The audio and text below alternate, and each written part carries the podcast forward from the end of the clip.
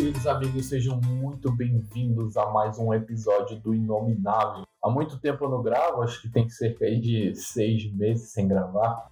Algumas notícias e já já a gente entra. Só para dizer, hoje a gente está com um convidado e a gente está de volta aqui com o PP. Fala aí, Pedro. Olá, muito bom estar aqui de volta. Minha segunda aparição no Inomináveis. Para quem não sabe, meu nome é João Pedro. Apareci no capítulo sobre animes e hoje estou aqui para falar novamente sobre outro assunto que eu gosto muito. É isso aí, cara. Então, a gente tem conversado aí, jogado alguns joguinhos, e é sobre isso o assunto de hoje. Nós vamos falar sobre o mercado dos jogos indies, os melhores jogos indies, aqueles que a gente gosta, por que a gente gosta, como vivem, o que comem, como sobrevivem esses pequenos desenvolvedores. Mas antes a gente só vai dar uns avisos uh, do que vai acontecer de agora em diante, porque eu passei tanto tempo sem postar. É isso aí, vamos lá.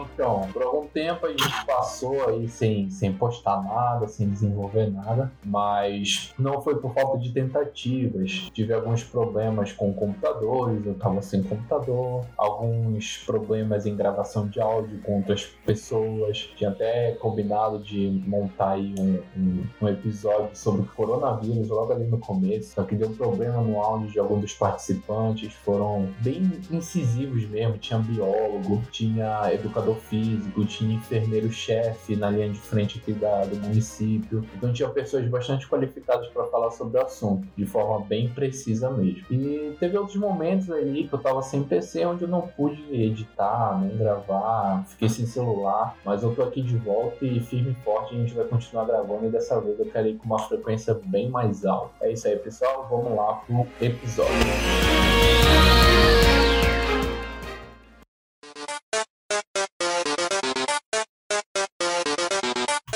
Muito bem, então vamos lá. A gente vai falar hoje sobre os jogos e empresa indie, as empresas indies, né? O que, que a gente gosta nelas, o que a gente não gosta, quais são as vantagens e desvantagens e como eles conseguem se virar com isso. Mas para começar, a gente vai falar aí sobre os nossos jogos preferidos. Quero aí que o PP possa falar pra gente qual é o jogo preferido dele ou quais são os jogos preferidos. Fala aí, mestre. Cara, de longe eu sou um grande fã de jogos indies, preferindo muito mais alguns de jogos indies até mesmo de outras produtores AA ou AAA. E de longe meu jogo indie favorito atual é Crosscode.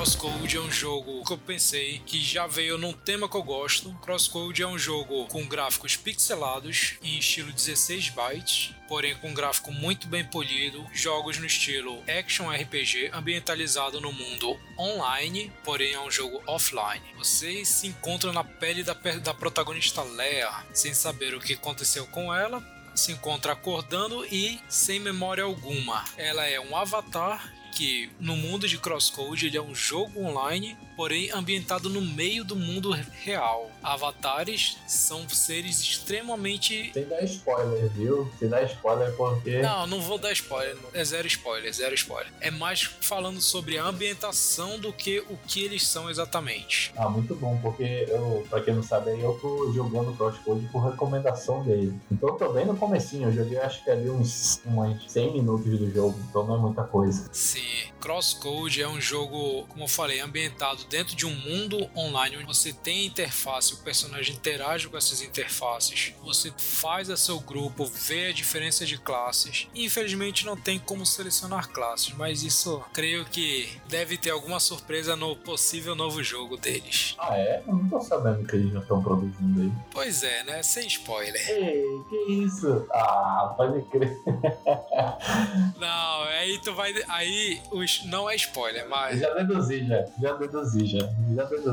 Aviso logo, tem três finais do jogo. Três finais, olha aí, bacana. Uma das coisas muito bacanas que eu achei no Crosscode aí nessa minha pequena experiência é que os personagens, tipo, já de cara, eles são muito caricatos, né? Caricatos não num sentido ruim, né? Tipo, eles sempre tem aquela uma aparência mais. um pouco cyberpunk, né? Uma parada mais é, tecnológica. E o jogo já começa assim, já te botando no mistério de por que você tá ali ali, o que que tá acontecendo, por que essa pessoa morreu. E você começa a se questionar e supor ali no começo. E ele já vai te jogando todas as mecânicas que provavelmente você já vai ter no, ali no decorrer do jogo, né? Você começa jogando bem porreta, é tipo dando muito dano, tendo um monte de habilidades diferentes. E aí eu experimentando ali é toda aquela aquele poderio da personagem, eu achei muito interessante, porque tu sente ali como se realmente estivesse pegando, sabe? O, o golpe em cada enemy. É, tem uns efeitos assim, tipo um pouco de câmera lenta quando você destrói uma série de monstros. Então tem ali o jeito que ela corre, o desviar, o escudinho. Então tem uma série de coisas assim que é realmente muito firme nesse jogo.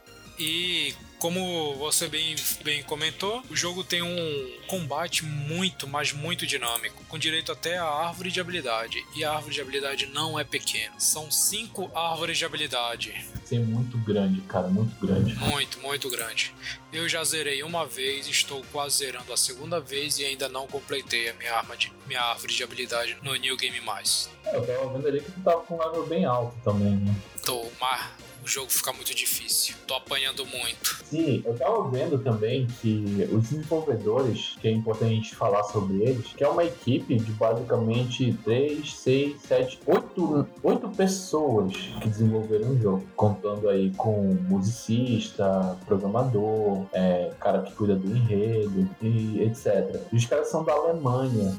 Então, a gente sempre fala aí desse estigma, né? Tava até conversando com um amigo esses dias, de caras que falam, ah, não gosto de jogo indie porque ele geralmente é só pixelado e tal, vira um pouco de padrão. Não que eu ache ruim o pixelado, mas realmente pega um estigma. Como você tem ali uns recursos menores, então você não tem ali qualidade de conseguir fazer sempre um negócio no nível de, por exemplo, de God of War, esse recente. Mas esse aqui, como o Pepe falou, cara, ele é absurdo. Tipo, ele é muito polido como falou, a ambientação, é tudo muito lindo. Você tem uma interação assim com pequenos sons quando você interage com o cenário, uma coisa que você pula, uma plataforma que você passa faz um barulhinho, o barulho ali da porta. Então são muitos detalhes muito muito firmes que faz um, mostrar o amor tão grande da desenvolvedora, da pequena desenvolvedora que fez aquele aquele jogo. Sim, o jogo também ele pega muito na questão de puzzles e o que mais me prendeu no jogo não foi só eu já sou muito fã de jogos com gráficos pixelados, sou fã de jogos dinâmicos, mas o que realmente me prendeu nesse jogo é a carisma do protagonista, principalmente do protagonista. A história é muito envolvente, a história é simplesmente divina. No início tu não sente ela, mas ela se encaixa no meio do jogo perfeitamente. Mas o, o carisma que eles conseguiram fazer com um personagem que é mudo. Teu personagem ele é mudo, ele tem problema no speech dele, que seria como se fosse um problema no microfone, que teu personagem é mudo. E mesmo assim ele é um personagem tão carismático, mas tão carismático que olha, a história me fez chorar. Assim, acho que é uma coisa que ajuda muito nesse, nesse carisma da Lea, né? É o fato de que ali na, nos diálogos, nas caixas de diálogo, sempre mostra o personagem. Aí ele tem aquelas, aquelas feições, né? Às vezes conta uma piada, ela faz uma cara de tipo facepalm, né? Tipo, ah não, esse cara falou isso, ou às vezes ela faz uma cara de tédio, ela dá uma risadinha. Então tá sempre tendo uma interação.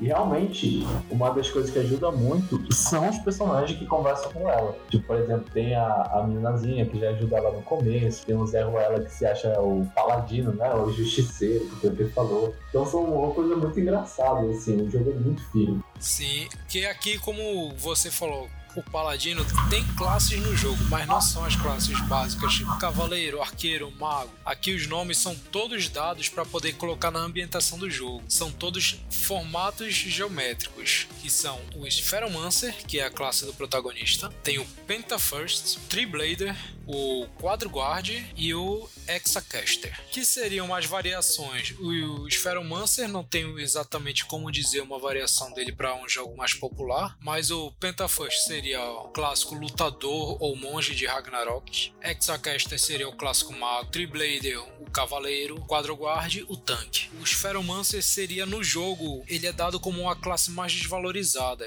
muito fraca, que ninguém joga. Aí que surge o personagem que você falou, que é o Apollo, um dos primeiros personagens que interagem com a protagonista dentro do jogo. Ele se dá, ele se dá como um justiceiro da classe Spheromancer e começa a correr atrás da Leia, a perseguir ela toda vez que aparece, querendo ver se ela está jogando de forma justa. Por isso que ele prende tanto nela, que ele quer fazer, ele se dá uma de justiceiro, mas na hora até todo mundo fala que ele não tá com nada, ele é só um player mesmo querendo, querendo dar uma de admin. Mas assim, a gente falando disso, né? Eu pensando aqui no, nesses jogos mais pixelados que viram padrão, também tem uma coisa que virou padrão, é aqueles jogos no estilo Metroidvania, né? No, no Super Metroid e no Castlevania, né? Que é as plataformas, ali os mapas mais confusos. E aí eu queria introduzir o, o que você tinha me falado, o Katana Zero, né?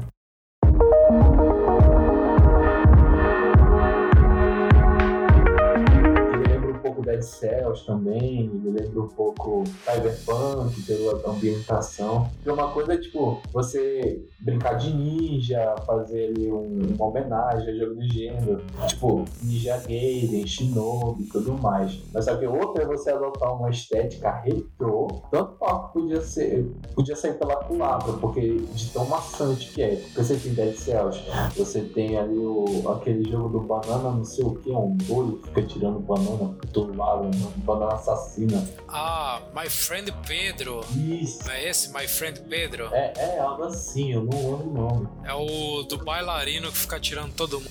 Isso, exatamente. Só que, tipo, tu pega o Katana Zero, que ele, pega um tipo mais pegada neon anos 80, mais pulsante. É, mas é um cyberpunk ele. Exato. Ele é futurista, é um samurai antigo nos tempos futuros. É um samurai no cyberpunk. Mas fala aí, mano, como foi a tua experiência com o jogo? Minha experiência com Katana Zero? Cara, outro jogo que eu tiro o chapéu. Já joguei, zerei e tenho vontade de jogar de novo. Só não jogo agora porque eu estou sem joystick. Só sei jogar no joystick. Katana Zero é outro jogo que te prende pela história. Ele é envolvente pela gameplay, mas também te prende pela história, quem gosta. Katana Zero é um jogo altamente dinâmico. Eu gosto quando o jogo tem a pegada de controlar o tempo. Nele você tem a possibilidade de desacelerar o tempo para poder desviar, cortar uma bala. É muito da hora. E no estilo de jogo Katana Zero é um hit kill, tanto no inimigo quanto em você. Se você morrer, você recomeça na fase. Toda a cada sala é um checkpoint. É muito difícil também. Outro jogo que é muito difícil. E a, os diálogos. Toda fase tem um diálogo, diálogo com ou um inimigo ou com um dos seus aliados, que normalmente é o terapeuta dele. E o diálogo, qualquer diálogo que você faça, interfere no, no rumo da história. Katana Zero é um jogo indie, mas eu acho que ele tem uns 4 ou 5 finais diferentes fora os secrets dele. Tem um negócio, assim, que a gente estava até comentando, os jogos indies, eles são menores, eles são de, tipo, gente que não tem tanto poder aquisitivo como, sei lá, uma Ubisoft, uma Santa Mônica, que são essas desenvolvedoras de AAA, só que não que toda AAA não desenvolva com carinho os seus jogos, mas parece que esses jogos indies, eles têm um amor tão grande, é como se aquele fosse um bebê deles, e eles tinham tanto detalhe, tanto cuidado, tanto amor.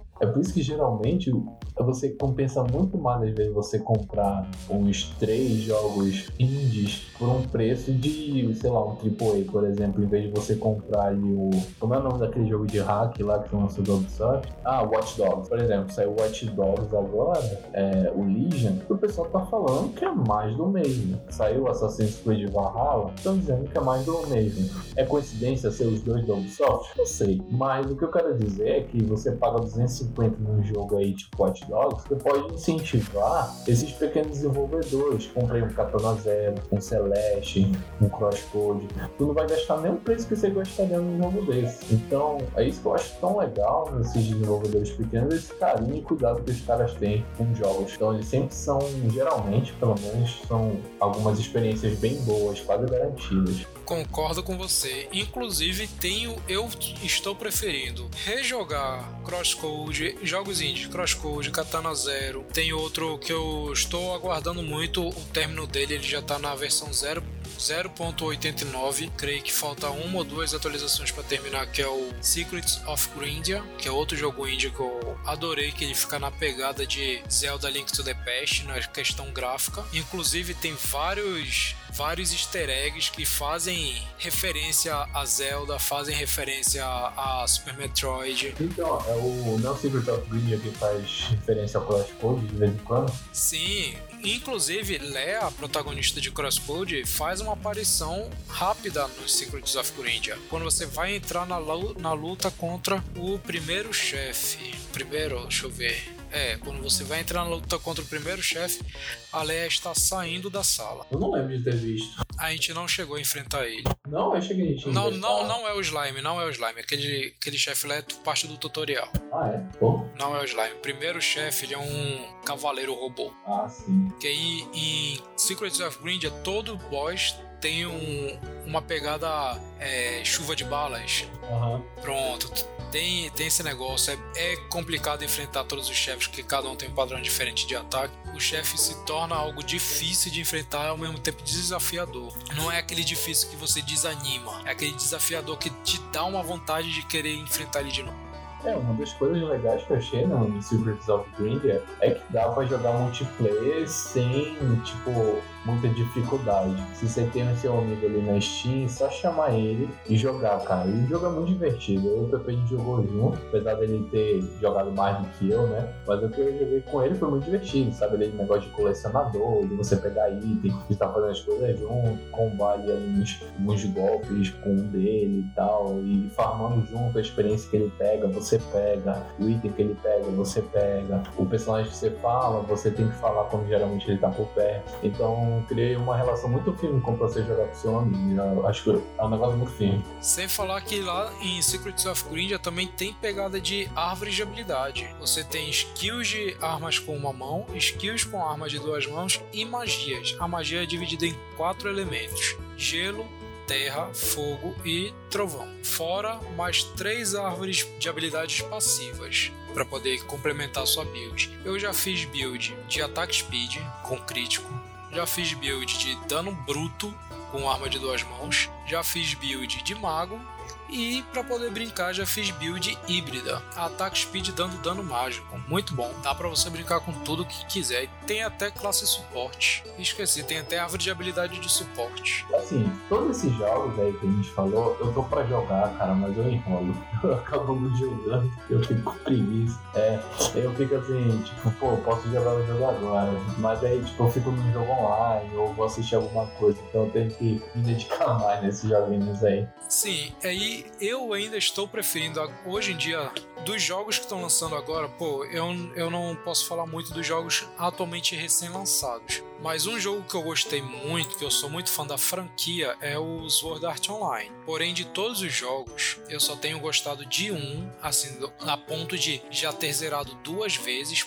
ter buscado o True Ending e querer platinar ele e comprar DLC, que foi o penúltimo lançado, que é o Sword Art Online Fatal Bullet que é ambientalizado na terceira temporada de Sword Art Online de mesmo nome. Os jogos atuais lançaram um jogo novo, fiquei altamente hypado e também com jogos anteriores, antes de conhecer. Porém, não tem a mesma, como você falou, não tem a mesma paixão de tu pegar um jogo desenvolvido indie. Você vê ali que eles já estão usando da, do nome do jogo para poder querer vender. Eu vejo isso com Assassin's Creed Valhalla, Assassin's Creed Odyssey, Assassin's Creed Origins. Eles estão já do nome da franquia para poder te vender o produto. Não estão mais usando do jogo em si. O que, que tem de novidade de Assassin's Creed no decorrer do tempo?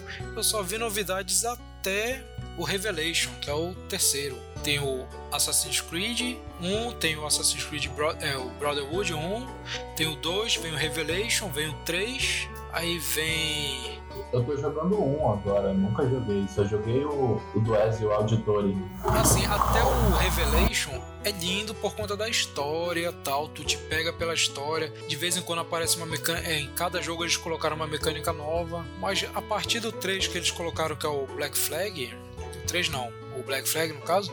Que eles colocaram. É, foi no 3 que eles colocaram navios a partir daí eu não vejo mais novidade no jogo que faça com que vale a pena jogar um jogo novo deles. Pois é, cara. Eu acho que o mesmo vale, por exemplo, pra FIFA, sabe? Eu tava vendo hoje de manhã, daqui na. Eu uso o Opera GX, né? Então ele tá sempre lançando algumas notícias. E eu, isso aí é uma lista dos jogos mais baixados, mais comprados na PS Plus. E tamanho 2020, cara, com tanto jogo bom, tipo, lançado, o mais vendido é o FIFA 21, cara. E é um jogo que não, tem nada. Eu já vi jogo, já vi comentários Assim, porque também não tem como inovar no jogo de esporte, né? É gráfico, é, é, é só uma desculpa para eles venderem um jogo novo é atualizar a tabela de jogadores, ao invés de simplesmente atualizar o jogo existente. Inclusive, ele tá na segunda. tá em segundo lugar na lista de mais vendidos da Steam atualmente. Perdendo apenas para Sea of Thieves. Aí tudo bem, você, tipo, não, não dá pra melhorar muita coisa. É um jogo de nicho aqui, pessoal que gosta de futebol. O negócio é você cobrar 300 reais por um jogo que é a mesma coisa do último que lançou. E você, em vez de, sabe, incentivar uma pequena desenvolvedora que faz jogos tão bons como esse que a gente citou, né? E, e, e você vai lá e dá dinheiro pra EA, que é uma mercenária. Tu quer dizer 300 reais pela versão básica. Isso, que ainda tem o pagamento, né? Tem o... Que tem de 300, tem 400 e tem 500 do jogo FIFA. Eu tô ligado com isso aí. Então daí tu já tira, sabe? Como eu disse, em vez de você incentivar uma pequena desenvolvedora, porque, por exemplo, eu tava vendo mais cedo um jogo que eu tô muito afim de comprar ali, deve estar uns 50 reais na Steam.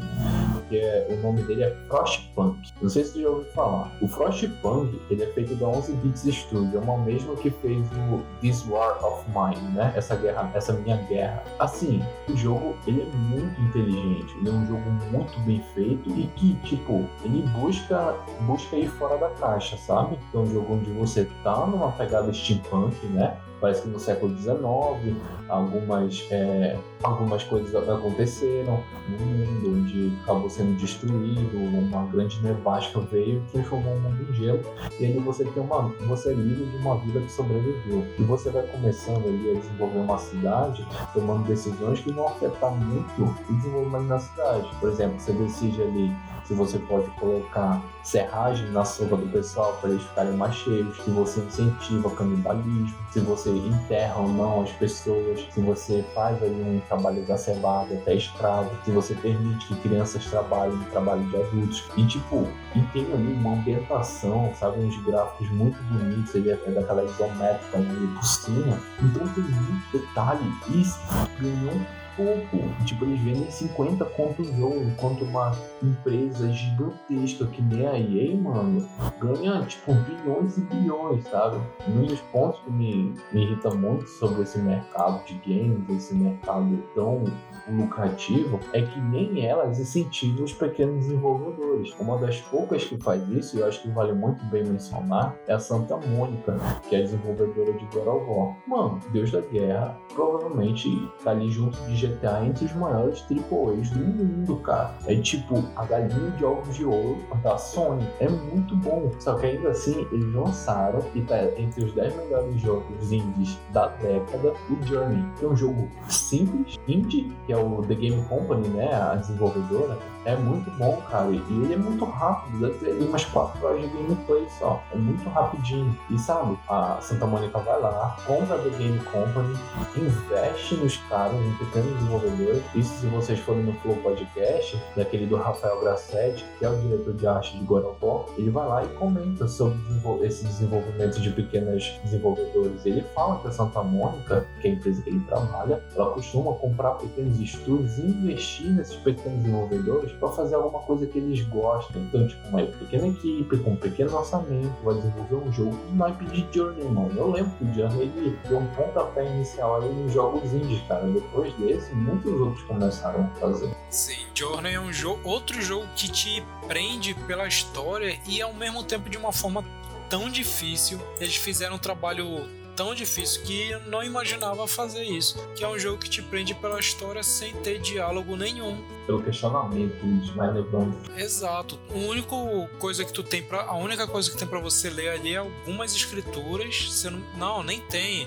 É tudo através de hieroglifos, né? Então você vai deduzindo qual é a função do seu, do seu viajante. Você vê o que, que acontece e quando zera, você recomeça o jogo, só que é como se fosse na pele de outro, só que ainda assim pegando os conhecimentos do teu primeiro, porque ele ele aprende, você aprende, a cada zeramento muda um pouquinho da história, você aprende com o que foi feito. E é ambientalizado, os gráficos são lindos demais. É, não, uma das coisas ali muito lindas é, é, é, é os gráficos. Eu lembro que a, a, a melhor parte do jogo para mim é a fase que você vai deslizando uma montanha. Você é tudo ambientalizado no deserto, você vai deslizando uma montanha muito linda. Eu joguei esse jogo, acho que foi esse ano. Tinha aí uma promoção na, na, na PS Plus, quando eu tava com meu. Na PS Plus, na, na loja da PlayStation, eu tava com meu PS4 e tava ali, eu acho que era 9 reais. Eu falei, pô, tô aqui comprando um monte de jogo. Eu tava comprando, sei lá, Bioshock, é, Skyrim e tal. E eu pô, vou aproveitar e comprar o Journey aqui.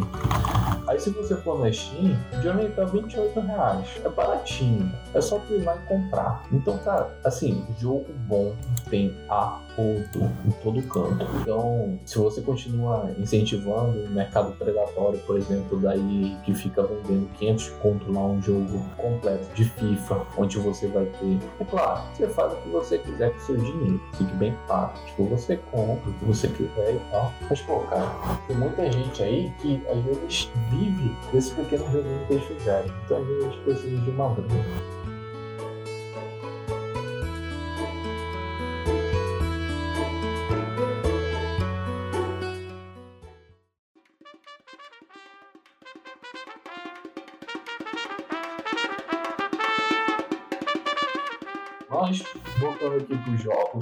Deixando a minha ilha de lado, acho que um dos melhores jogos e que eu tenho muita vontade de jogar, que eu não joguei ainda, que eu acho que eu vou comprar, é o Cuphead, que é o Dark Souls de plataforma, o pessoal fala, né? De tão difícil que é. Mano. Muito bom também, já zerei. Uh, porque uma das coisas assim que é mais incrível, e olha, a MDHR, que é a, a desenvolvedora, ela não tem nenhum outro jogo. É o primeiro jogo jogo delas, cara. E foi um dos jogos mais vendidos ali do, de 2017. De tanto que estourou, mano. Isso é um tipo de coisa que realmente anima em ver, porque é um jogo. E, e, cara, eu não sei se tu sabe explicar como, mas como foi que eles conseguiram pegar esse negócio de animação dos anos 40 e colocar no jogo, velho? Achei incrível Foi, eles pegaram os gráficos dos primeiros filmes do, do Mickey Mouse me lembrou muito o Mickey Mouse antigo, aqueles que ainda eram preto e branco, Bat Boop, Mickey Mouse, que colocaram no jogo que fizeram o jogo ficar super difícil, muito difícil pra caramba. E ainda por cima é multiplayer. Sim, sim, verdade? É local, né? Não é online. Não, local e online. Não, eu acho, creio que é só local, se eu confirmar. É só local, é só local, é só local. É porque faz sentido. Faz, faz sentido, porque você vai lembrar de muitos jogos né, de plataforma ali do, do, Super Nintendo, que era local, né? Você jogava com outras pessoas, e jogos que são difíceis no, do Super Nintendo, você joga ali com seu amigo. Então eu acho muito legal essa, essa tentativa. Espero que eles lancem aí alguma coisa a mais, a gente está precisando de mais jogos. Só reforçando, não estamos incentivando ninguém a comprar nenhum jogo, apenas aplicando a nossa opinião sobre jogos de nossa preferência e defendendo o motivo de por que compramos tais jogos. É, exatamente, cara. Eu acho que vale, vale, vale muito a pena comprar se você faz o que você quiser com seu dinheiro, tá? Mas tá bem aí as opções e as nossas opiniões queridas sobre esses jogos tão bons. Eu vou terminar também de jogar aí outras coisas, vou comprar outros jogos e assim que, que, que Deus quiser eu trago ali uma review, faço algum comentário mais bacana sobre o jogo. Obrigado, pessoal. Obrigado, PP, pela presença. É isso aí. Obrigado pelo convite. Ah, que isso, a gente tá junto aí sempre. Então, acho que logo, logo a gente vai trazer aí também uns episódios de mesa de RPG Cyberpunk que o PP tá planejando. Então, acho que já na próxima semana já sai o episódio aí. Eu vou tentar dar uma, tentar dar uma produzida bem, bem bacana mesmo para trazer uma ambientação legal. É isso aí, pessoal. Muito obrigado pela atenção e falou!